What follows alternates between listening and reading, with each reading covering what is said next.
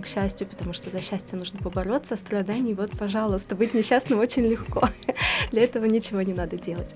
И мне нужны люди, которые мне дадут развитие то тут же мгновенно, ну как мгновенно, то есть, то есть должно пройти какое-то не короткое время проходит, и ты получаешь этих людей. Человек, ну, в таком глобальном понимании, это тот, который стремится превзойти свои вот прирожденные качества и прийти к чему-то высшему. Нужно говорить, говорить самостоятельно внутренней монологичной речью говорить с э, разными людьми, осознавать, и это поможет вам понять, а кто же вы на самом деле и куда вам лучше пойти. И вот это и мы, вечные, бесконечные, которые никогда не исчезали, не появлялись, как бы это не звучало, может, для кого-то даже страшно, что, что я теперь никогда не исчезну. Да, ты никогда не исчезнешь. Про радио. Приветствую всех слушателей Ра Радио. Сегодня будет очень интересный выпуск, потому что прекрасные гости пришли. Давайте с ними немного познакомимся. Это Анастасия Бахматова. Я... Чудесно. Анастасия психолог, она также детский нейропсихолог. Мы немного до эфира пообщались, в чем же отличие. Сейчас еще поподробнее об этом поговорим. Также в студии у нас э, Валерий Ильинец, он изучает восточную философию, спикер клуба самоосознания и занимается практикой мантры медитации с 1998 года. Представляете, мы сегодня немного обсуждали, кто где был э, в 98 году. Я был в садике, Анна была... Ане был годик, вы можете тоже в комментариях написать, где вы были в 98 году, и просто понять, насколько это ну, такой большой срок для изучения каких-то дух, духовных знаний. Приветствую. Рад, что вы пришли сюда. Давайте немножко поговорим о том, чем вы занимаетесь, потому что это очень интересно и на самом деле не, не классические такие профессии, не, не классические такие увлечения, потому что ну, чаще мы слышим, вот я строитель, я учитель, а тут психолог, нейропсихолог. Вот э, если психолог, я знаю, как-то есть опыт э, коммуникации с этой профессией, но нейропсихолог я услышал впервые, Анастасия. Расскажите, пожалуйста, в чем же отличие, чем же уникальна именно эта профессия? Нейропсихолог занимается больше с физиологической точки зрения изучением психики. То есть мы смотрим на мозг как на структуру, которая организует психические функции, которая их обуславливает. А, мы а, пристально вглядываемся в строение лобных долей головного мозга, в строение глубоких подкорковых структур и начинаем понимать, ага, почему этот человек у нас более подвижный, более радостный, более такой расторможенный, а другой а, более медлительный. Или также мы смотрим на деток, какие функции нужно подтянуть, чтобы сделать ребенка более успешным в школе а какие э, функции нужно немножечко притушить, например, излишнюю торопливость, излишнюю импульсивность, чтобы ребенок был также более внимательный. Всем этим занимается нейропсихология, это очень интересная, э, очень молодая и, я думаю, перспективная наука. Классно, классно. Мы с Анастасией немного еще до эфира пообщались голосовых, она прям такая, вот, я думаю, что мы мозг, и прям такой прагматичный взгляд, наверное, даже он больше не меня как-то удивил или напугал, он больше вас, Анастасия, такие, что я буду с этим делать? Я думаю, что мы мозг. И может даже не в противовес сегодня у нас не, как бы, не спор, а просто беседа, но такое у нас в студии Валерий, и он как раз вот изучает восточную философию, то есть мы хотим сегодня обсудить вопрос с двух точек зрения, вот научной и более философской. Можете немного рассказать о той философии, которую вы изучаете. Вот как раз сказал я, что вы занимаетесь практикой мантры медитации. В чем же ее особенность? Очень интересно. А, ну, восточная философия, восточная практика основывается на тех видах знания, которые включают в себя на самом деле э, комплексный такой подход и набор всех э, необходимых знаний о человеке и его, о его природе. А, если, допустим, ну, мы привыкли слышать и как бы чувствовать вот а, при слове философия такое, ну, нечто такое абстрактное, далекое от реальной жизни, то восточная философия характерна тем, что она исключительно применима к человеку, буквально к каждому человеку, и она очень практична. То есть э, философия, которая не оперирует какими-то сложными, непонятными терминами, а дает больше основу понимания, кто ты такой на самом деле, кто, почему, чего ты хочешь в действительности, чтобы ты понимал, а, и как тебе этих целей достигать. И вот именно философия, она также дает некие практические основы, то есть достаточно простые, наверное, применимые для каждого человека виды практик, которые позволяют себя развивать и добиваться высочайшего уровня успеха в плане своих э, качеств, своего характера, ну и в том числе своего духовного уровня, о котором мы, может быть, поговорим, что это такое. Классно, классно, да. И сегодня тема тоже у нас такая философская, и как такое. Начну с чисто сердечного признания, потому что все вот этот проект и вообще все темы, которые я поднимаю, они в первую очередь меня волнуют. И последнее время часто задаю себе вопрос вот про такую, про свою природу, там, кто, кто я такой, и это как выражается как в какой-то деятельности, да, там, это, потому что когда чем-то занимаешься, тоже важно понимать, что это действительно тебе подходит. Когда ищешь людей, с которыми тебе сотрудничать, а когда выбираешь партнера, всегда надо вот задаваться этим вопросом, наверное, не только какой человек, но и какой я. И вот э, э, хотел бы с вами сегодня как раз обсудить вот эти очень важные философские вопросы, без которых я думаю, что движение вперед ну просто невозможно. И для начала вот это такой очень размытый термин «человеческая природа». Я бы хотел, чтобы вы немножко охарактеризовали, вот, наверное, с точки зрения тех знаний, которых изучаете, но в первую очередь, наверное, со своих личных взглядов. Анастасия, начнете? Природа человека. Конечно, я ее рассматриваю с точки зрения психологии, своей профессии. И когда я смотрю клиента, да, который обращается ко мне, это ребенок, может быть, взрослый человек, я рассматриваю его с двух точек зрения. Это природные данные, а, то, что было заложено структурами мозга, генетикой, то, что пришло от родителей. А, то есть я смотрю на темперамент, да, смотрю на темперамент, смотрю на а, то, насколько ребенок может быть, какими-то особыми физическими способностями обладает, ну, либо это уже взрослый сформировавшийся человек. И, конечно, на природу комплексном варианте а, человека влияет социальное окружение, безусловно, потому что мы формируемся, наш характер, как вторичная надстройка над темпераментом, формируется из социального окружения. А что первое, а, что формирует нас как личность? Ну, с позиции, наверное, самого известного психолога Фрейда, это обнаружение другого. То есть я человек, я один, я пришел в этот мир один, и практически сразу я обнаруживаю в этом мире другого. Это значимый другой. Сначала нас формируют наши родители. А, конечно, это мама, как основной источник нашего питания, нашего комфорта, заботы, которые она дает, или отсутствие заботы. Здесь бывают разные истории. А затем ребенок растет и обнаруживает других других. Это а, другое окружение, семья.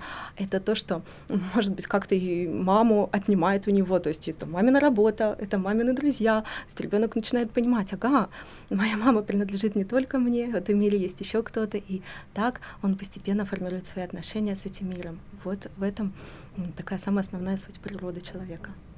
Интересно, интересно. А, хотелось еще вас спросить тоже, как с точки зрения восточной философии, ну и, конечно, опять же, э, своих личных э, видений, что же такое природа человека. А, восточная философия очень широко и глубоко описывает э, вот этот термин. Там даже есть специальный термин на санскрите, пракрити называется. Переводится природа и применимо к человеку используется термин деха пракрити, то есть природа тела и она включает в себя а, описание не только физического тела, которое вот мы наблюдаем, но и также тонких структур. Это ум, разум. А, туда в ум и разум и включены именно качества характера, все наши психические переживания, эмоциональные, все переживания также, все они накапливаются вот в этом так называемом тонком теле. Ну и также вот эта вот э, практика, она объясняет такой более глубокий термин, как, ну, не буду, наверное, санскритом слишком много говорить, но, в общем, какая-то духовная природа, некая духовная изначальная природа. Причем духовная и тонкая материальная природа, психологическая или культурная – это вещи абсолютно разные, потому что э, термином духовное в восточных э, источниках называется только то, что относится к душе, именно к душе. Позже тоже мы объясним этот термин, что же все-таки считать душой и что это такое. Да, давайте э, поговорим. И очень интересно, ну, то есть, и тут, и тут вы сказали про характер, да, то есть, и это как такая э, индивидуальная, ну, не индивидуальная, уникальная вещь, то есть, каждому по-своему, и мне просто интересно. Я сильно не углублялся в это, может, вы мне расскажете, почему же он формируется таким, то есть почему у нас он у всех разный, и, возможно, есть ответ на вопрос, когда и как он формируется. Характер э, формируется с самого детства. И если говорить о стадиях развития характера, то мы начинаем с самого маленького малыша, и то, как к нему относилась мама, и то, дала ли она ему базовое доверие к этому миру, либо не дала. То есть здесь влияние, конечно, нашего значимого взрослого. Далее ребенок растет, и его характер начинает формироваться от осознания того, что вот он я, вот мои ручки, вот мои ножки, вот мое тело. То есть ребенок, когда совсем малыш, да, он осознает, ну, фактически только маму. Он ее видит, а себя он не видит. Когда он обнаруживает себя, обнаруживает свои физиологические потребности, а, уже так достаточно четко, он может их контролировать. И на этой стадии тоже могут быть определенные метки. Там в самом начале базовое доверие или базовое недоверие к миру. Дальше это сдержанность или импульсивность, это имею я право требовать, или я буду ну, таким более скромным, тихим а, ребенком. А, то есть мне страшно проявляться. Дальше ребенок растет, и у него встает вопрос пола, действительно ролевых различий, кто я, девочка или мальчик. А если мы уже понимаем, что я мальчик или я девочка, а противоположный пол, что же там такого другого, чем отличается? А, и этот вопрос дети решают в садике. На самом деле они стройно а, ходят, шушукаются, и все это мы понимаем, психологи, что там вот как раз этот вопрос и решается. И от этого человек тоже определяется а, в каком-то смысле, какой мальчик, как, кто такой мужчина, кто такая женщина, а, какая должна быть женщина. Мы же часто видим, ну, может быть, маскулинных женщин или феминных мужчин. И, конечно, у нас, ну, прям вот так чистых каких-то характерных черт, ну, мало у кого есть. Мы все, особенно в современном мире, такие вот как бы и здесь качество есть, и здесь качество есть. Но волшебно, когда ребенок все-таки а, свою свой пол принимает и идет дальше как женщина или идет дальше как мужчина. У него нет с этим вопросов. Женщина не конкурирует с мужчинами и впадает от этого какие-то там стрессы, а мужчина, ну не знаю, там не избегает каких-то мужских а, своих притязаний, потому что вот он больше феминный. Нет, определиться с полом это тоже важно. Ребенок растет, а, появляется школа, социальная э, реальность, отношения. И здесь тоже очень большие характерные метки, э, насколько его принимает общество, насколько он принимает общество, насколько он эмпатичен, может ли он считывать эмоции других людей э, и, соответственно, подстраиваться, встраивать себя в отношения, или нет, он э, не видит окружающих, другой для него это что-то невидимое, поэтому он гнет всегда свою линию. Может быть, он хулиганистый, может быть, наоборот, очень тихий и не социальный. И так постепенно, я думаю, что как раз вот в эти самые молодые периоды нашей жизни формируется характер. А дальше, ну, я не скажу, что характер нельзя изменить. Ну, может быть, мы поговорим об этом еще.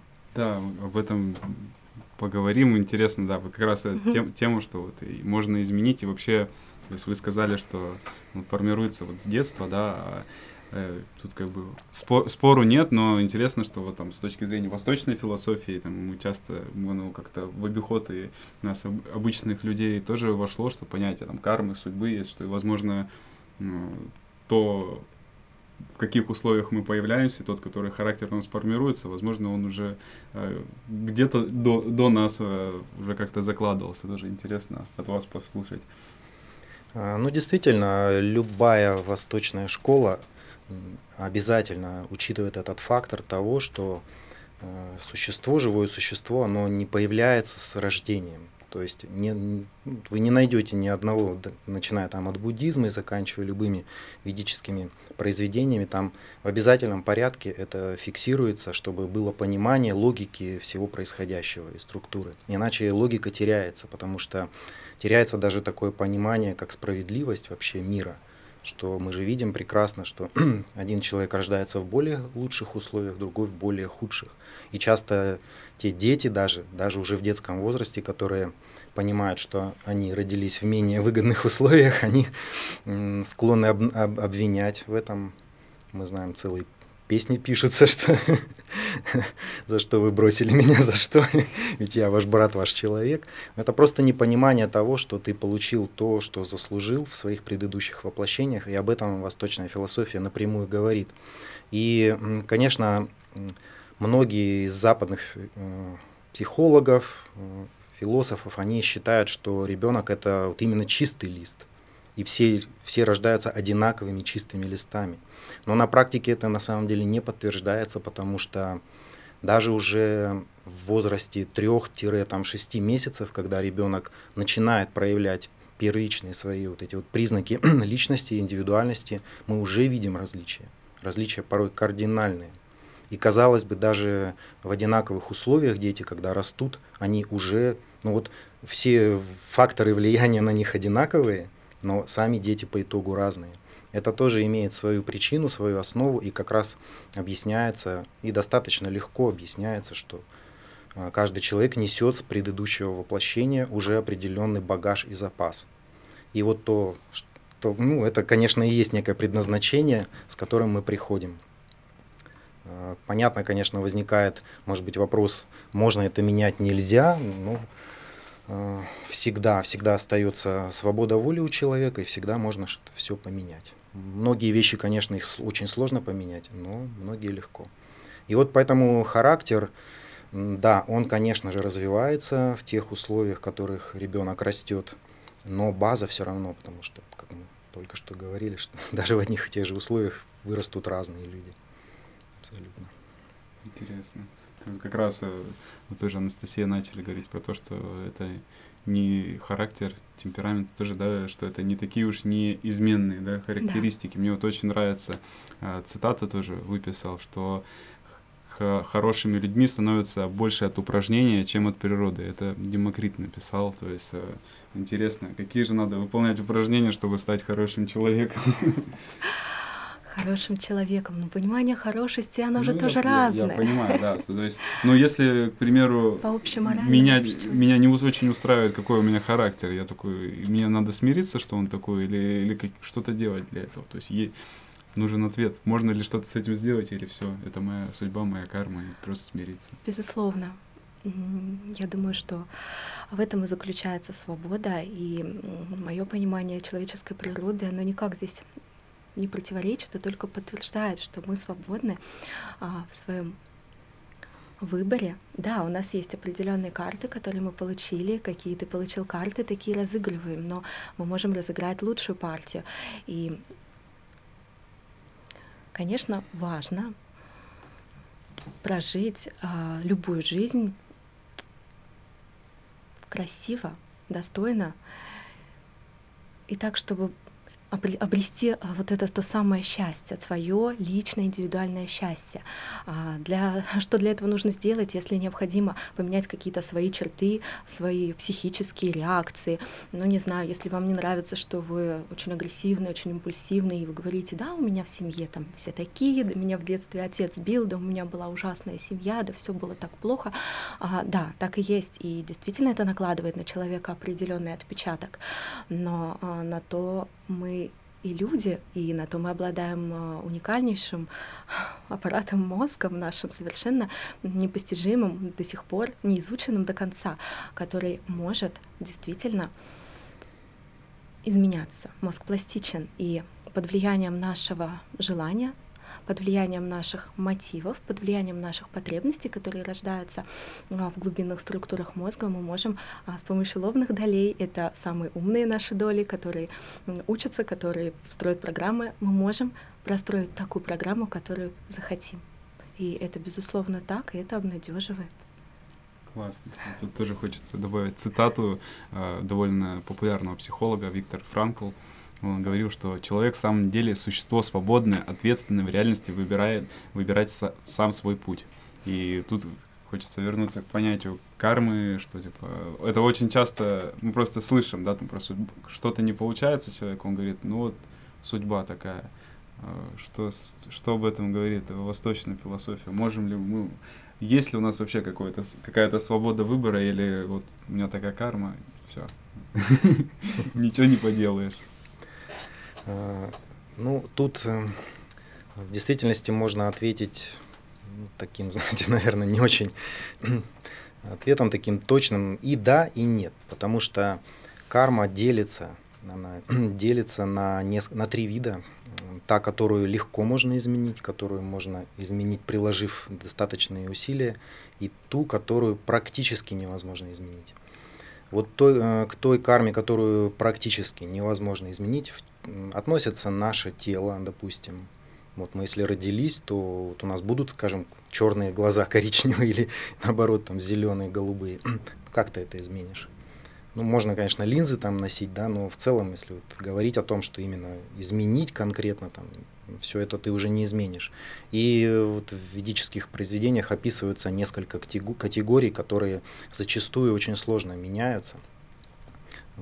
Ну, и к ним относится образование, к ним относится место твоего рождения и обитания.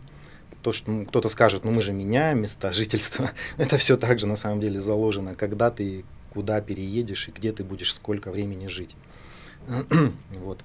И твой уровень достатка и дохода также зачастую закладывается очень жестко. Поэтому, э, если, допустим, вы слышите, что да, это можно очень легко изменить, ну, не всегда это так. Надо просто понимать, что если ты уж это захотел поменять, то тебе придется приложить, возможно, достаточно серьезные усилия, чтобы это поменять. Ну а вообще в целом в общих чертах описывается также, что в любом случае нет вот такого фатализма, предопределенности неизбежной, что если ты вдруг знаешь, что по, э, скажем, по каким-то приметам, предсказаниям и так далее. Ну, если мы говорим о карме, то мы сразу получаем набор инструментов для того, чтобы просмотреть, что же нас может ожидать. Эти инструменты есть, они работают, тут все зависит просто от квалификации использующего эти инструменты. И, допустим, Многие астрологи даже говорят, что если, допустим, мы чертим вот эту карту рождения, то полагаться на нее стопроцентно тоже нельзя, потому что человек в процессе жизни может совершать такие поступки, которые меняют эту карму. Меняют, э, причем ну, достаточно жестко. Бывает так, что, ну, например, говорится простой пример, что если человек будет слушать своих родителей, будет их уважать до конца, заботиться о них, будет их, э, ну, так сказать, правильно к ним относиться, не будет спорить с ними. Он себе, во-первых, увеличивает срок жизни, он делает так, что э, уважение окружающих к нему будет все больше и больше нарастать. Как результат у него будет появляться э, ну, все вытекающие последствия, в том числе и денежные награды какие-то большие, ну и больше спокойствия и счастья в жизни, меньше вот таких каких-то сложных каких-то передряг жизненных. И в, в целом наоборот, если он будет оскорблять своих родителей, ну, казалось бы, да, вот мы видим это сплошь и рядом, что ну, родители всякие разные у нас могут быть, но вот даже при этом, что какими бы они ни были, если ты продолжаешь себя вести подчиненно, смиренно, то есть терпеливо, потому что, ну, факт, мы даже и по себе знаем, если у нас есть дети, какие мы родители, тоже не идеальные, но обязанность э, ребенка терпеть, э, прислушиваться, стараться как бы именно занимать подчиненную позицию, и это тебя вознаграждает очень-очень сильно, дает тебе массу плюсов. Ну и равно как наоборот. Так же, как, допустим, оскорбление людей, оно уменьшает у тебя твой запас вот этого благочестия, и как результат рано или поздно ты что-то потеряешь, ты где-то будешь больше, чаще болеть, если ты оскорбляешь каких-то очень важных людей для, для Вселенной, ты можешь потерять даже жизнь или сократить ее срок. Это все прописывается, все это известно, доступно, стоит только захотеть эту информацию получить, ты ее получишь. Вот. Поэтому говорить о том, что ничего не, невозможно поменять, это неправильно. Просто иногда действительно нужно приложить усилия. Характер к какой категории относится? Характер? Ну да, то есть мы Анастасия говорит, что можно поменять. Вот а какой с точки зрения э, восточной философии характер какой категории кармы относится, которую можно поменять или которую не, практически невозможно поменять? А, характер, ну, он э, в большинстве, ну, то есть есть отдельные аспекты характера, которые легко меняются, которые не очень, но в целом это та категория, которую можно менять, приложив усилия. Потому что характер, вот веды тоже дают такое понятие, если вы слышали, есть категория отрасль вед, аюрведа называется, наука о здоровье, и она описывает, э, каким образом, из чего состоит наше тело, три основополагающие такие там концепции, называемые доши, и вот на, на основе них строится как и внешний вид нашего тела, так и наши характеры. Поэтому, допустим, часто внешний вид, он как бы сразу нам говорит о характере человека. Мы знаем, что вот люди, допустим, полные такие, большие, они очень медлительные, их очень сложно вывести из себя, там, скажем, в отличие от какого-нибудь худого человека, который очень нервный, который там то ему хорошо, то плохо, то он там увлекся тем, то сразу все, ему надоело, такой ветреный. И вот эти вещи глобальные, они, ну, в принципе, Анастасия упоминала, что они не, неизменяемы фактически. Но какие-то нюансы, если ты понимаешь, как, допустим, воздействовать на вот эти вот доши, то ты можешь легко это добиться этого. Есть ремарка. Ну, давай, давай. С точки зрения психологии очень интересно про родителей. Меня так сразу, знаете, как это внутри. Я чувствовал. Я, я хоть смотрел, смотрел сюда, но Потому что, ну, понятно, что мы, психологи, чаще всего ходим в детство, и мы чаще всего работаем с родителями ребенка, клиента, человека. А я думаю, что здесь очень близко понятие прощения. А, то, что мы а, делаем, когда с родителями, ну, грубо сказать, так не очень повезло, потому что бывают разные ситуации, и, ну, скажем, вот прям грубо, а если а, твой родитель психопат? Психопатическая структура личности — это на уровне мозга поломка, когда человек не может отслеживать, он не понимает эмоции других людей, он их очень хорошо играет, но он сам их не испытывает, он не, не понимает эмоций и не испытывает их сам.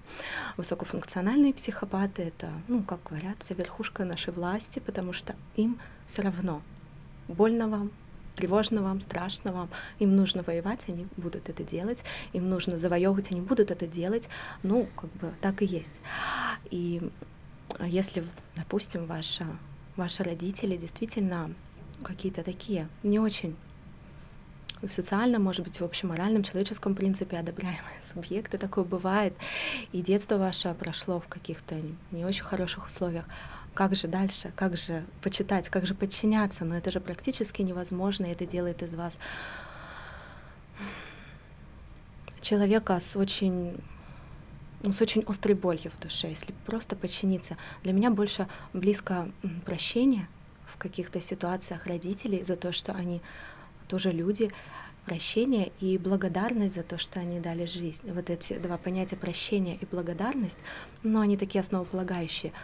Ну а дальше, я думаю, что мы можем, мы вольны решать сами, как, как дальше нам быть с нашими родителями, дистанцироваться от них.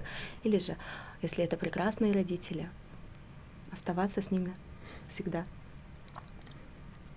Ну, тут имеется в виду не полное слепое mm-hmm. подчинение, несомненно. Даже, наверное, я не говорил подчиняться, а все-таки забота о родителях в первую mm-hmm. очередь.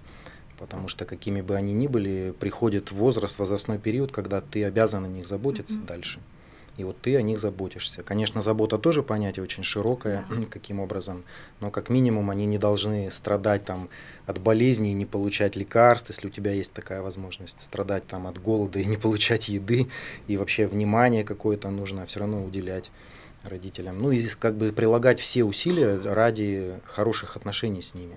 Несомненно, да, дистанцию порой очень полезно держать с ними, никто не спорит, но э, надо давать им понять, что они важны в твоей жизни, что они не, не люди выброшены на обочину уже, так сказать. Вот это очень важно, и это учитывается. А, ну, несомненно, родители могут продолжать оставаться вот такими вот надломленными личностями, им они могут давать совершенно не те советы, которые э, тебе сейчас нужны и полезны. Это, конечно же, это все учитывается, но речь идет не о подчинении больше, а вот именно о заботе и уважении. Да, забота, наверное, как раз, ну, как раз очень рифмуется с благодарностью, потому что э, часто, мы, когда мы говорим о психологии, мы в первую очередь вот это, да, работа там с родителями, все там рассказывают свои детские истории, и там как раз всегда же приходит ну, просто к принятию, да, да и думаю, то, чтобы и внутреннее какое-то спокойствие было по отношению к родителям, это тоже очень важно, я думаю, это совсем, ну, пока все, что мы обсуждаем, э, э, хоть вы говорили, кто мой оппонент, пока каких-то противоречий я не вижу, все, все очень гармонично и очень классно. Все. Все, все, у вас больше, больше ремарок пока нету? Пока нету. Все, чудесно. Вы слушаете Ра Радио. Хочется немного вот вернуться к вот как раз, да, понятию вот это природы человека, потому что есть, выяснили, что надо, надо понимать себя и и способов, как понять себя, очень много. Есть разные типологии личности, да, вот э, мы уже немножко говорили mm-hmm. про темпераменты, немножко говорили, что, ну, что с точки зрения восточной философии тоже есть э, свои, как бы, э, ну, скажем, свои, свои типологии, по которым можно понять, кто ты такой. Есть там всем известные интроверты, экстраверты, много ненаучных теорий, как там соционика, дизайн человека, очень-очень много. И вот хочется поговорить, во-первых, какие есть, э, нужны ли они вообще, да, или просто это, как знаете, как это, просто загляни вглубь себя и пойми, какой ты. Ну, либо как, какой способ, если я уже понял для себя, что важно понять свою природу, важно ответить на вопрос, кто я, то что мне, с чего мне начать вообще? Самопознание, конечно. И прекрасно, когда мы говорим о типологиях личности в психологиях очень много, но рано или поздно все психологи приходят к тому, что невозможно а, ни одного человека до конца в какую-то типологию разместить. Мы все очень разные, 8 миллиардов разных историй на этой земле. И когда, а, допустим, психолог или коуч а, или астролог вот часто бывает такое, рассказывает, кто ты по типу, кто ты по типажу. Очень часто человек может просто принять это необдуманно, потому что, ну вот здесь сходится, вот здесь сходится. Это знаете, как с историей, когда мы открываем медицинский справочник и находим все болезни, которые там написаны у себя. А, то есть нельзя а, навязать человеку извне, это не стоит делать. А, да, когда у нас есть возможность самим почитать, самим узнать и самим, можно сказать, себя протипировать, и нет этого давления све- ну, какого-то из, ну, извне, что мы же очень а, к чужому субъекту все равно прислушиваемся, к другому, а, то здесь будет, наверное, с точки зрения психологии лучше, когда мы, нам дают какую-то информацию, говорят, ну посмотри, вот есть так и так и так, куда ты себя больше относишь, а, с этой точки зрения больше пользы. А, а что касается типологии, моя любимая, наверное, типология — это смесь эго-психологии, психоанализа, когда личности типируются по исходя из тех меток, которые они получили на определенных стадиях развития. Допустим, у нас есть личности, которые там немножечко фиксанулись до годика, э, оральная метка э, развития, когда вот все удовольствие ребеночек получает от матери э, через рот, вот у него всегда дай, дай, дай. Есть какие-то другие меточки фиксации. Ну, из этого мы получаем бывают нарциссические личности, когда мы фиксанулись годика в три, весь мир — это я. Есть а, личности обсессивно-компульсивные, когда, чтобы подавить свою тревогу, все должно быть четко распланировано, все должно быть аккуратно разложено, все должны соответствовать моим ожиданиям, иначе меня тревога просто сожрет. А есть личности, ну, например, истерические. Это не термин немножечко такой сомнительный, но на самом деле там ничего страшного. Это яркие, юморные, а, очень классные, артистичные. Обожаю этих людей. А, но у них главная такая история — это соблазнять. Соблазнять, нравится всем. И ну, есть еще несколько таких примеров. То есть вот эта типология мне близка. И э, здесь действительно можно, э, когда ты узнаешь о той меточке, которая произошла у тебя в детстве, и какой-то личности себя определяешь, тебе так становится, ну понятно, ну все. И ты, конечно, не побежишь менять это сейчас же, сразу, все, я хочу отказаться. Нет, ты используешь это себе в силу, в себе в какие-то проявления, ну да, класс, я такая, значит, э, буду э, не тревожиться о каких-то последствиях, буду проявлять сильные стороны, а слабые, ну, прощать себе тоже в какой-то степени и не тревожиться лишний раз. Классно. Хочу тоже своим небольшим mm-hmm. опытом поделиться. Я не с точки зрения психологии, а вот как раз с точки зрения дизайна человека немного изучал себя. Это меня, можно сказать, такое сам, ну, осознанное самопознание началось именно вот с дизайна человека. И прекрасно знаю, что это как такая ненаучная система. Многие там, ученые Э, говорят, что это все неправильно и неправда, но тем не менее, когда я вбил свои данные и начал читать про себя, я, да, вот как вы сказали, что типа, мне становится понятно, то есть я начал немного рефлексировать вообще по поводу, какой я, да, и когда что-то совпадало, а на самом деле совпадало много, я такой, ну вот, ну, то есть мне, мне стало, стало гораздо проще. То есть когда ты, вот, может быть, эти типологии, они не точные, э, ну, то есть они не охватывают всех, но какие-то черты, если совпадают, то может попроще быть самому, самому себе. А, с точки зрения вот, философии, ведической культуры тоже я знаю, что есть э, система, классификация людей, да, и хочется немного о ней тоже поговорить немного, чтобы тоже понять, кому же себя отнести и как, ну, как минимум, упростить свою жизнь. Ну, вед, веды дают э, разные как бы, системы координат, вот эти вот, которых мы можем анализировать себя, и они, эти системы, они не являются противоречащими друг другу, они наоборот, наверное, дополняют друг друга. Ну, либо одна и вытекает из другой. А вот я то, о чем я уже упомянул, в частности, вот это аюрведа, например, она о характерах говорит вот на основе, на основе вот этих трех базисных таких функций. то есть, допустим, э, ну, как назвать, если на русский язык переводить, то вот эти три, три функции, три категории, три составляющих это ветер, это такая, знаете, составляющая, которая основана на воздухе и пространстве. То есть вот вообще веды дают, описывают, что все абсолютно, все, что в материальном мире со, э, существует, оно со, состоит из пяти э, первоэлементов. Это земля, вода, огонь, воздух и некий эфир, ну то есть пространство. И вот э, воздух, он сочетает в себе вот именно такие функции легкости, подвижности, холодности. И, соответственно, человек, который обладает при, при таким преобладающим свойством этого ветра, то он такой как раз и есть. Он очень легкий на подъем, он легко меняет виды деятельности, либо внутри одной деятельности он может переключаться с одного на другое, перепрыгивать часто. Такой очень импульсивный человек, то, ну, такой, скажем, то все, вот вся, вся природа ветра, как вот мы ее можем себе представить, вот это вот в принципе влияет на характер. А, следующая категория это, ну, ее часто называют желчь, может быть так в китайской медицине это все дублируется, а, питта, питта-доша.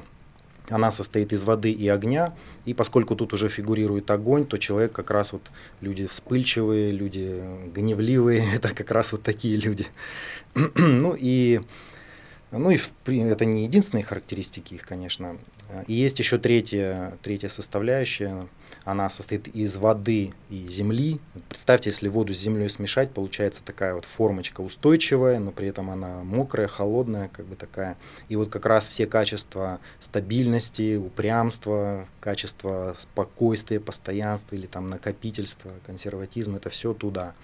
И, соответственно, люди рождаются и получают либо ярко выраженные какие-то одну из вот этих дож, либо их ярко выраженные комбинации парные – ну, редкий случай, когда все три примерно на одном уровне. Ну, то есть, если взять вот диаграмму круговую, кружочек разделить на три сектора, то каждый человек, так или иначе, эти 100% будут, э, обязательно все будут присутствовать, но какие-то больше, какие-то меньше. И вот уже вот эта классификация, она очень, очень удачная, на мой взгляд, и как раз вот в нее попадают вообще все люди. То есть тут исключений быть не может. И если ты, допустим, видишь, ну или читаешь описание, ты обязательно видишь, что да, вот я, скорее всего, вот эта вот категория. И потом ты начинаешь наблюдать, например, допустим, как вот определить какую-то базисную, основ, основную вот эту функцию, скажем, как ты в экстренных ситуациях себя ведешь. Предположим, ты вот в банке там стоишь, деньги снимаешь, и забегает грабитель и говорит, всем на пол, что ты сделаешь? А, человек ветреный такой структуры, он быстро испугается, и он быстро поднимет руки там, ляжет, все, все, что угодно он сделает. А, допустим, человек структуры питта, вот этой жел, желчь, огонь, он э, разозлится, и при этом, конечно, он не будет там сразу драться, но если будет такая возможность, он попытается тут же обезвредить, либо он будет медленно поднимать руки и сразу обдумывать, как отомстить этому человеку, как его вывести сейчас из этой ситуации. А человек э, Капха, он, он вообще старается в экстренных ситуациях, как немножко как страусы действуют, просто вот закрыть глаза, что я вот не вижу эту ситуацию, значит ее не существует. Зачем что-то менять? Что вот эти люди не любят что-то менять, как раз вот упрямство оттуда идет. И они могут спокойно выйти, там, допустим, даже не, не боясь, не проявляя признаков страха или желания отомстить или что-то еще. Их просто не, они не понимают вот эту ситуацию. Как мы знаем, капха, люди, они, э, их сложно, действительно сложно разозлить. Они такие доброжелательные, спокойные, как вот эта вот слизь густая. Вот. И поэтому это одна из классификаций. Конечно, есть и другого рода, например, в частности, так называемые варны. Варна на, на санскрите означает цвет.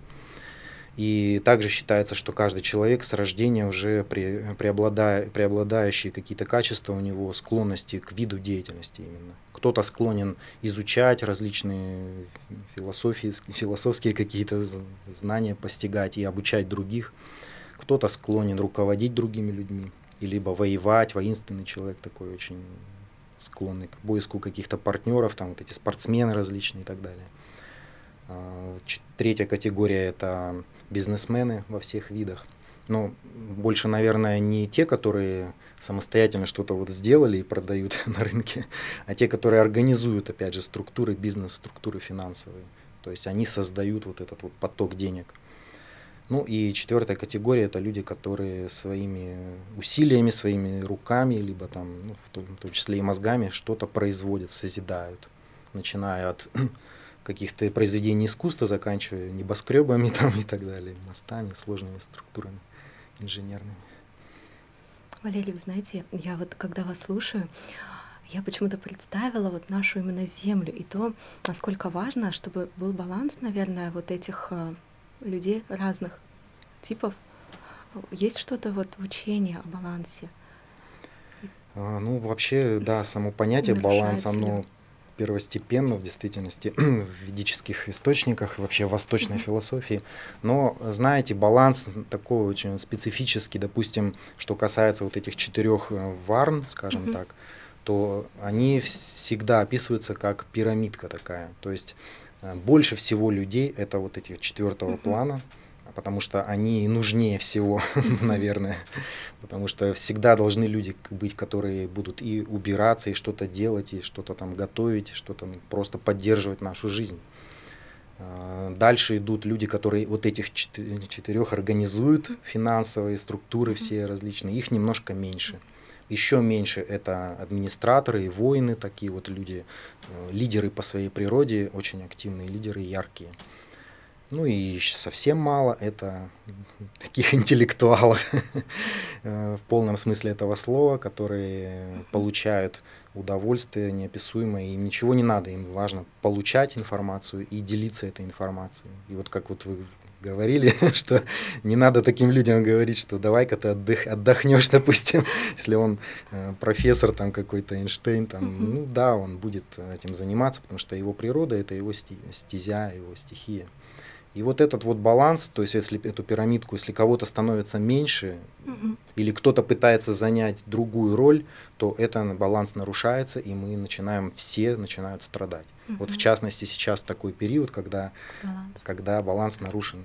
Ну и более того, что раньше люди очень были избирательны в подходе, в поиске партнера для жизни.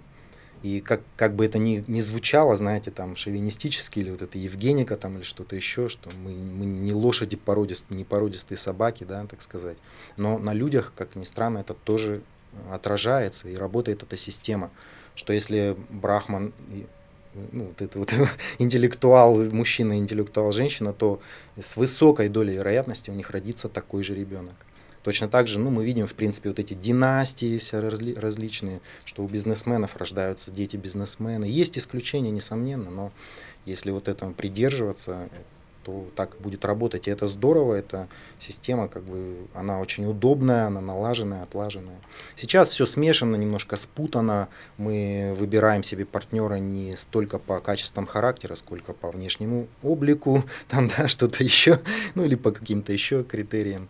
И это дает э, сбои, и тогда ребенок рождается, и он видит в себе признаки двух или трех вот этих. И он начинает, на самом деле, страдать в жизни, потому что он ну, не знает, куда себя применить четкое понимания четкого нет, к сожалению.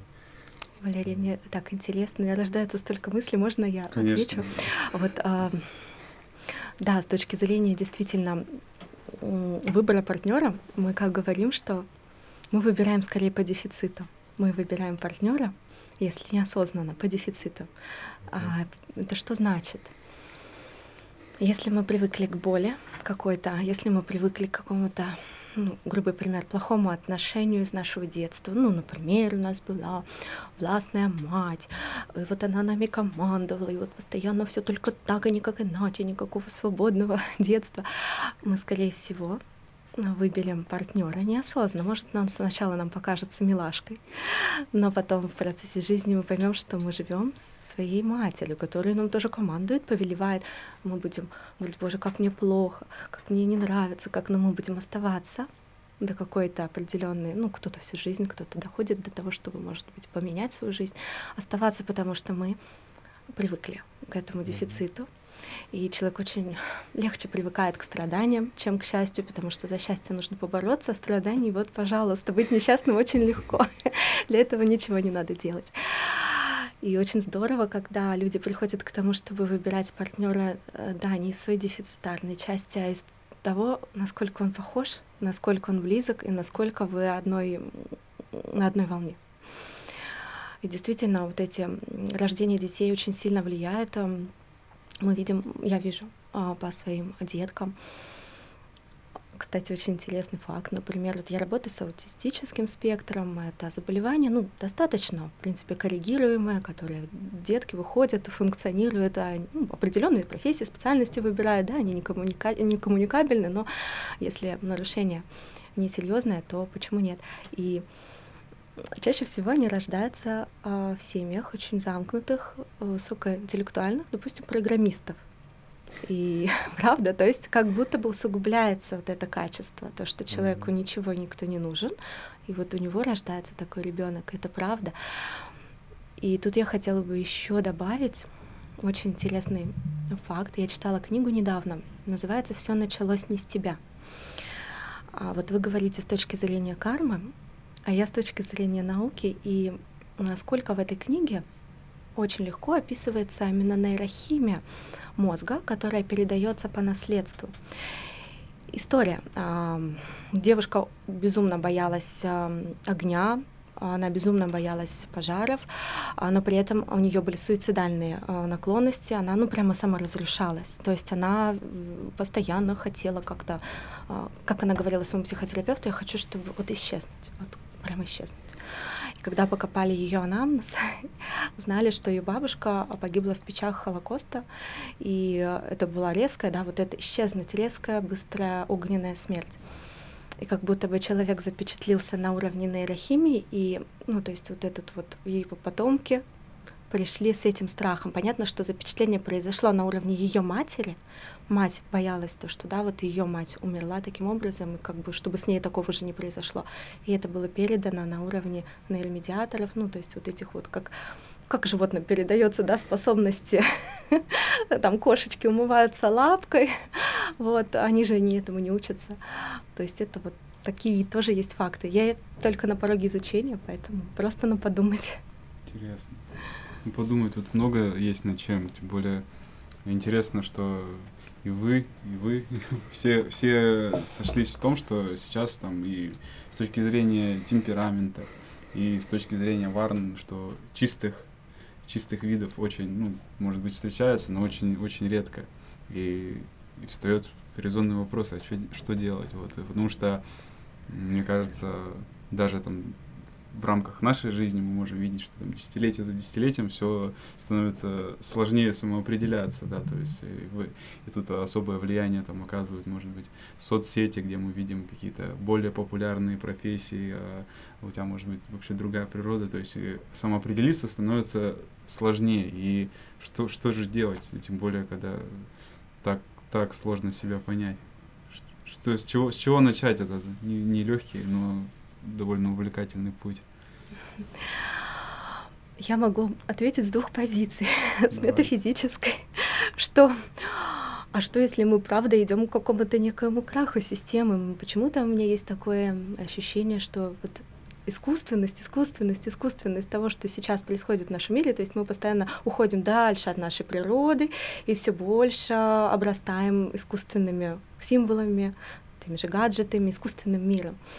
Много, мы знаем из истории много цивилизаций, дойдя до какой-то определенной точки роста и развития, действительно были цивилизации, в которых царило просто просвещение, и великие умы творили, они прикатились к своему закату. Они потому что ли они ушли от своей природы, опять же, возвращаясь к тому, что горе от ума.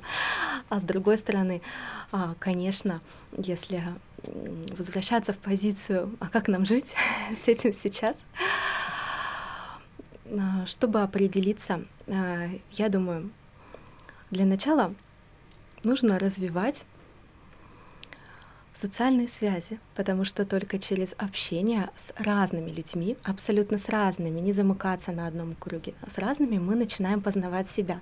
В одном человеке отразилось какое-то наше качество, в другом человеке отразилось другое наше качество. И, ну, конечно, в этих социальных связях нужно быть бережным как к себе, так и к другому. Тогда вы начнете лучше понимать себя, вы начнете лучше определяться, с кем мне а, идти по жизни, с кем мне по жизни комфортнее работать и в какую область мне нужно посмотреть. А, конечно, а, я бы посоветовала, наверное, поменьше поменьше быть в гаджетах и поменьше а, обращать внимание на огромный информационный а, поток, который в основном является засоряющим и а, который наш ум ну, скажем так, от которого наш ум деградирует. Почему деградирует? Потому что быстрое клиповое мышление не дает нашему мозгу развиваться. Мы ну, отдыхаем в телефоне, ну, я не знаю, там, дети так вообще, там, подростки сейчас, они там и думают, и общаются, они все всегда делают в телефоне. И не остается времени а, просто, во-первых, на разговоры, а все разговоры развивают, опять же, мысль. Вот эти переписки не развивают мысль, они только доносят информацию. А когда ты говоришь, ты развиваешь какую-то мысль. Не остается времени на монологичную речь, ну просто, то есть раньше мы могли писать дневнички, потому что у нас было на это время рисовать, вот рисовать что-то. Сейчас тоже нет в этом потребности, нам всегда есть чем заняться, у нас есть Инстаграм, у нас есть Телеграм, у нас есть что, куда свой ум применить. А, и да, наверное, я на этом остановлюсь, потому что через речь вы начинаете с психологической точки зрения осознавать себя, понимать. Нужно говорить, говорить самостоятельно, внутренней монологичной речью, говорить с э, разными людьми, осознавать, и это поможет вам понять, а кто же вы на самом деле, куда вам лучше пойти. Ну и, безусловно, если у вас есть коуч, наставник, психолог, человек, который не будет э, ну, скажем так, не будет вас тащить по какой-то одной колее, а будет давать вам возможность ну, отражать ваши чувства, отражать ваши мысли и давать вам возможность раскрываться, это будет великолепно. Если у вас есть такой человек в семье, вам крупно повезло. Классно. То есть, сидя одному дома, ну, себя особо не познать, да? То есть часто просто Нет.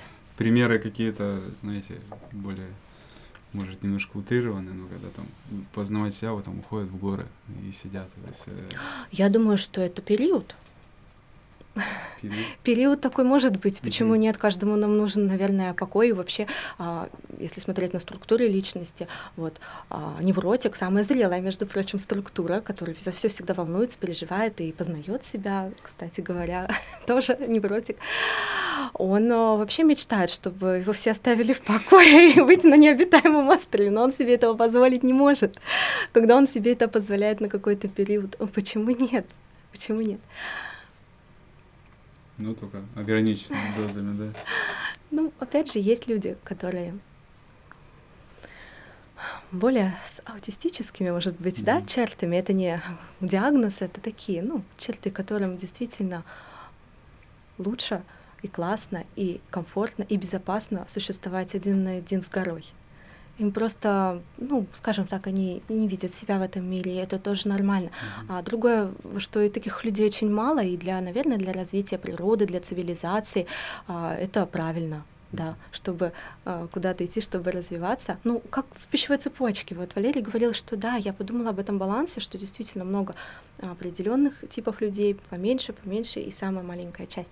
В пищевой цепочке тоже, если мы нарушим какой-то баланс, и, не знаю, да, там мышки исчезнут с нашей планеты, и все, все развалится. Там хищников у нас мало, а мышек-то у нас очень много. Ну, то есть вот это их просто миллион. А что будет, если исчезнут мышки, останутся только хищники? Они погибнут. Мне в этом э, во всем сказанном очень понравилось э, про как раз отражение, uh-huh. потому что э, по, мо- по моему мнению, самого себя с самим собой сложно понять, потому что это как, как вот очень много про гаджеты говорили. И вот пример с голо- голосовыми сообщениями, потому что мы записываем, потом слушаем и такие, ой, боже, это мой голос. То есть э, мы сами себя слышим как-то вот неправильно. Мне кажется, это касается и мыслей. То есть и нам нужно, нужен собеседник, чтобы свои даже мысли лучше понять. Может, я поэтому этим занимаюсь. Здесь каждому найдется место под солнцем. Хочется тоже вас спросить, что же делать, ну, то есть, да, что делать, если я тоже решил, может быть, даже заинтересовался вот, философией, духовными какими-то поисками и хочу познать себя. То есть вот с точки зрения психологии мы уже одно направление поняли, как минимум надо общаться. Как что, что делать, если поиски мне предстоят духовные? Ну, тут на самом деле очень созвучно с тем, что Анастасия сказала, особенно в той части, где вы вот высказали мнение о наставнике, о коуче и каком-то помощнике. Вот ведические, ну и вообще восточные все знания, они также делают э, большую ставку на как раз на такого человека. А, и дается целая система научная, скажем так, каким образом необходимо выбрать такого человека, как его найти, где его найти, так сказать, какие качества у него даже проверить и протестировать, чтобы не взять себе в наставники кого попало. Также дается э, целый блок качеств, которые ты должен сам в себе развить, чтобы гармонично следовать за этим наставником. И вот когда и ты, и он обладают нужными качествами, то получается гармоничная вот эта система слаженная, в которой оба вы получаете благо, так сказать, и пользу. Вот это, ну, это такие базовые основные вещи – Детально, конечно, может быть, не будем сейчас все эти подробности описывать. Но а если говорить о том, что, допустим, даже этого человека, чтобы встретить, тоже же нужно приложить какие-то усилия. А, может быть, в метафизическом отношении играет роль, очень сильно играет роль наше целеустремление, наше желание и намерение вот этого человека получить. И в действительности вот веды говорят, что система, вся Вселенная, она устроена таким образом, чтобы каждое живое существо развивалось, развивалось и развивалось. И развитие идет не только в телесном отношении, как вот мы растем, там, скажем, кто-то мышцы накачал, вот он развился, но потом он составился и мышц нет. Либо даже знаний очень много получил, но потом происходит ну, как по законам кармы ты оставляешь это тело, переходишь в новое, и там все стирается. Ну, какие-то есть, может, задатки, какие-то воспоминания, но так или иначе ты должен опять все с нуля начинать. Вот. Соответственно, такого рода развитие они считают, ну, это всего лишь вторичное, вторичное развитие. Первичное развитие – это развитие твоих дух, духовных качеств. Те качества, которые пере, при переходе из воплощения в воплощение сохраняются. Это единственное, что сохраняется, что ты накопил, ты это не теряешь. И вот получается так, что вот, э, вот этот посыл и вот это желание и идеи развиваться, они очень хорошо поддерживаются нашим бытием. Существует, я не буду углубляться в подробности, но целые сложные системы личностей различных, которые на самом деле наблюдают и следят, особенно за, за людьми, именно вот за человеческими. Ну, что животные, там, насекомые, это отдельный разговор. Но вот если человек, душа получает воплощение в человеческом теле, то каждое ее желание, каждая ее мысль где-то фиксируется, контролируется и отслеживается. И как только появляются мысли о том, что неплохо бы мне начать как-то развиваться, и мне нужны люди, которые мне дадут развитие, то тут же мгновенно, ну как мгновенно, то есть, то есть должно пройти какое-то не короткое время проходит, и ты получаешь этих людей. Дальше уже, конечно, от тебя зависит, насколько ты способен, и насколько ты хочешь дальше идти. Если ты готов э, идти быстро, ты пойдешь быстро и будешь получать и открывать для себя удивительные аспекты, совершенно новое, то, что ты даже знать не знал, даже представить себе не мог. Это, но все благодаря, конечно, вот этим людям, которые также прошли уже этот путь со своими наставниками, учителями и так далее. Это, наверное, первичное, что нужно делать. А дальше уже смотреть, какое-то время еще тестировать этих людей, если они дают тебе какие-то наставления, ты их выполняешь, и ты получаешь результат. Отлично, продолжай. Ну и самое, наверное, главное, прийти к пониманию, что если уж я здесь живу, и действительно я хочу быть счастливым человеком, не хочу прожить просто страдая и мучаясь всю эту жизнь, чтобы я пришел к этому ощущению счастья, любви, которую я постоянно ищу везде, так сказать, да, в каждом живом существе я ищу на самом деле того, кто будет ли он меня любить, не будет там. Сделал он мне комплимент, о, он мне приятен, потому что как бы он меня, наверное, ну, любит, что ли, ну, то есть в, каком-то, в каком-то форме любви. Если, допустим, человек меня там оскорбил, поругал, я к нему чувствую отторжение, потому что, наверное, этот человек меня не любит. Ну и так далее, очень много вот таких комбинаций. И надо понимать, что это как раз и есть наш э, смысл существования, чтобы прийти к той точке, в которой ты постоянно испытываешь вот это чувство счастья. Не удовольствий каких-то там, не говорим о гедонистическом образе жизни, да, а именно о состоянии спокойствия, миротворения, некого счастья и самое главное, вот это вот потока некого любви, что ты, ну это же так, все мы к этому стремимся, этого ищем, но почему-то это не получаем потому что действуем не совсем верно. Вот когда ты вот это, к этому начинаешь приходить, когда ты понимаешь, что действительно это важно в твоей жизни, и тогда и жизнь начинает меняться, и тебе даются множество возможностей в том числе. Потому что до тех пор, пока человек эти вопросы не задает, никто его не будет беспокоить, напрягать этими делами. То есть ну, продолжай, развивайся, то есть пробуй, ошибайся. Однажды ты придешь просто к этому, рано или поздно ты придешь. Я вот тоже, например, пришел к этому через психологию. Я изучал, мне нравилась психология. Ну, в те далекие годы, что там, какие источники были, начинал я там с Карнеги и так далее, многие разные книги. Интернета не было, приходилось все покупать, заказывать, искать. Ну и постепенно больше, больше, больше. И в итоге я пришел именно, что психология это некий трамплин, с которого ты можешь идти дальше. Да, это мощные техники, мощные практики, но есть что-то большее именно для души, для духовного развития. Ну, поэтому так. Классно. Да, классно. Ну, у меня тоже есть сразу образовалась мысль. Угу. Я знаете, о чем подумала?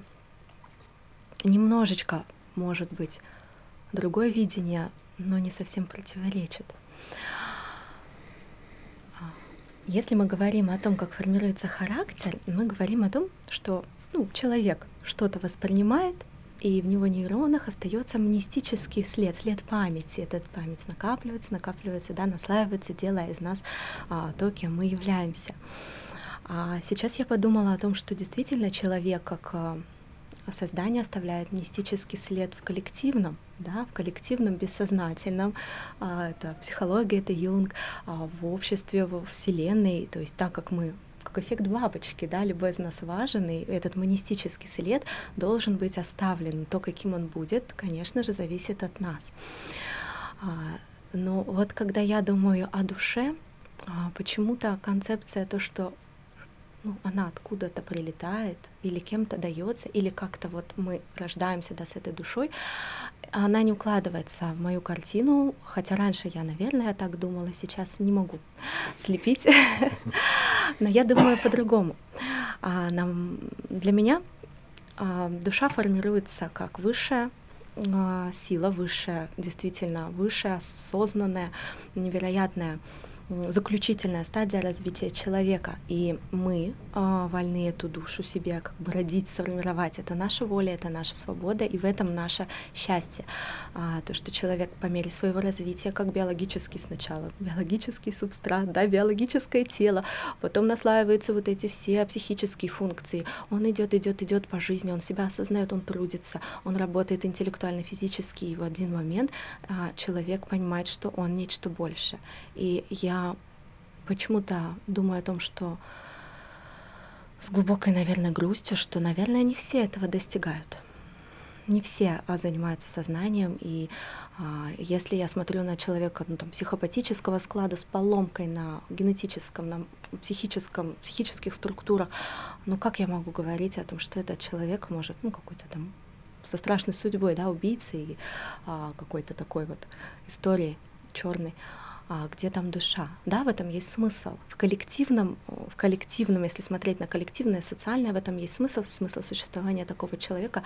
А, но где там человек в плане духовного, я не понимаю. А где человек в духовном смысле, если он развивает себя сам, сам, сам, вот тут да. То есть душа — это наша.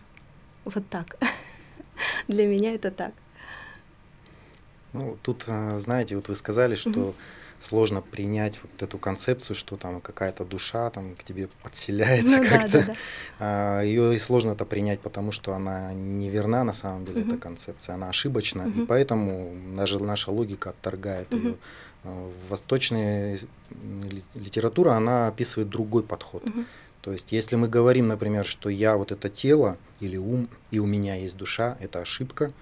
Правильное понимание, я и есть душа. Угу. Вот это вот э, это меняет абсолютно все. Именно я и есть та душа. Потому что а все, все остальное это вот просто мои оболочки. Так же, как ну, верхняя одежда, которая, в которой мы ходим, мы же не говорим, что это я. Мы ее сняли, мы можем ее поменять, но сами мы остаемся личностью. И вот это ощущение на, нас как личности, индивидуальности, это и есть сознание, это и есть душа. Ну, на санскрите она называется атма, и вот это и мы, вечные, бесконечные, которые никогда не исчезали, не появлялись, как бы это ни звучало, может, для кого-то даже страшно, что, что я теперь никогда не исчезну. да, ты никогда не исчезнешь, и ты никогда не появлялся. Именно ты, никто, не какая-то твоя душа, которая куда-то там улетит, прилетит и за тебя понесет там какие-то ответственности. Именно ты будешь нести и ответственности, и награды, и все остальное. Именно ты развиваешься. Вот такая вот такой подход – ну и как бы объясняется, что душа, она приходя вот в материальный мир, она обладает, вот мы с вами на самом деле природы совершенно нематериальной. Мы вечные, в отличие от временных вот этих вот всех объектов. Мы стремимся к какому-то развитию и знанию постоянно, к полному самоосознанию. Мы всегда хотим осознавать себя, что я вот есть, я вечен, я всегда буду.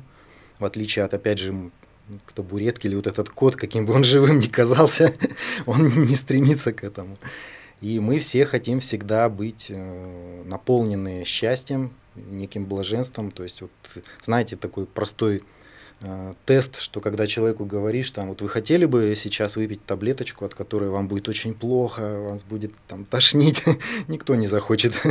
А когда говорят, а хотите вот таблетку, от которой, ну или там стакан вот, счастья, там, да, хочу, а хочешь ли ты там кувшин счастья или океан, и так вот и бесконечно, то есть желание счастья, оно бесконечно. И это как раз э, описывается, что это свойства наши с вами, свойства вечные, поэтому мы к этому неосознанно, интуитивно и стремимся. Мы всегда хотим быть вечными, сама мысль о смерти нас пугает и не устраивает.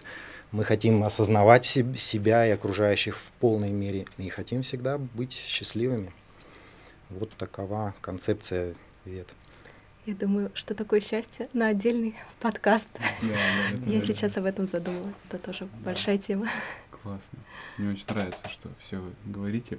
Вы немножко, немножко сказали, сказали, что человек это нечто большее. Я как раз цитату Аристотеля готовил, что человек это нечто большее, чем сумма его частей. И как раз мы начинали с того, что есть там темперамент, есть там какие-то варны, есть разные характеристики, но в конечном счете мы все, по-моему, приходим к единому мнению, что все равно это нечто большее и гораздо, наверное, как мне кажется, может вы оспорите, важнее не то, с какими характеристиками ты появился, какой, а каким ты становишься, то есть какому, к какому ты приходишь и какой, какой путь ты проделываешь, какие у тебя цели, там, мечты и так далее. Наверное, ну, лично для меня это и делает вот это человека, наверное, человеком, как вы говорили, что вот э, ощущение, что там по, ну, по поводу души здесь есть спор, наверное, это как раз про это, что вот э, человек, ну, в таком глобальном понимании, это тот, который стремится превзойти свои вот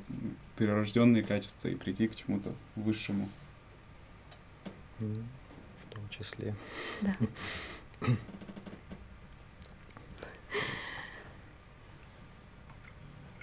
Даже не знаю, что добавить.